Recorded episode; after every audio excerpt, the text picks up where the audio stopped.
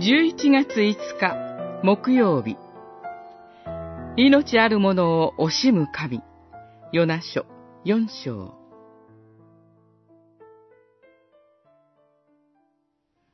お前は自分で老することも育てることもなく、一夜にして生じ、一夜にして滅びた遠駒の木さえ惜しんでいる。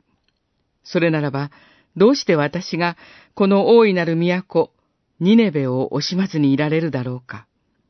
四章、十節、十一節。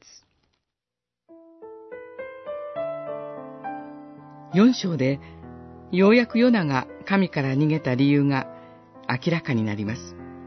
それは、ニネベの人に神の言葉を語りたくなかったからです。ニネベを都に置くアッシリアは、イスラエルの敵の国です。ヨナは、イスラエルに敵意を向ける国など、滅びてしまえばいいと思っていました。そのため、ヨナにとって、ニネベの人々が悔い改め、神が裁きを思い直されるという事実は、大いに不満でした。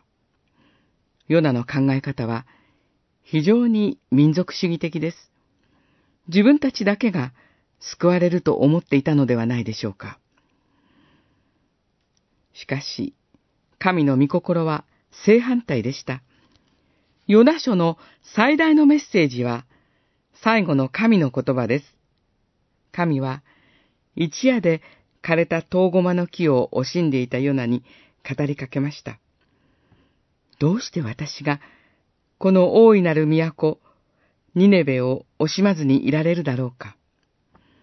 ヨナの視線は民族主義的でしたが、神の視線はもっと広いのです。たとえ、イスラエルに敵対するアッシリアであろうと、神は命ある人間が悔い改め、ご自身に立ち返ることを望んでおられます。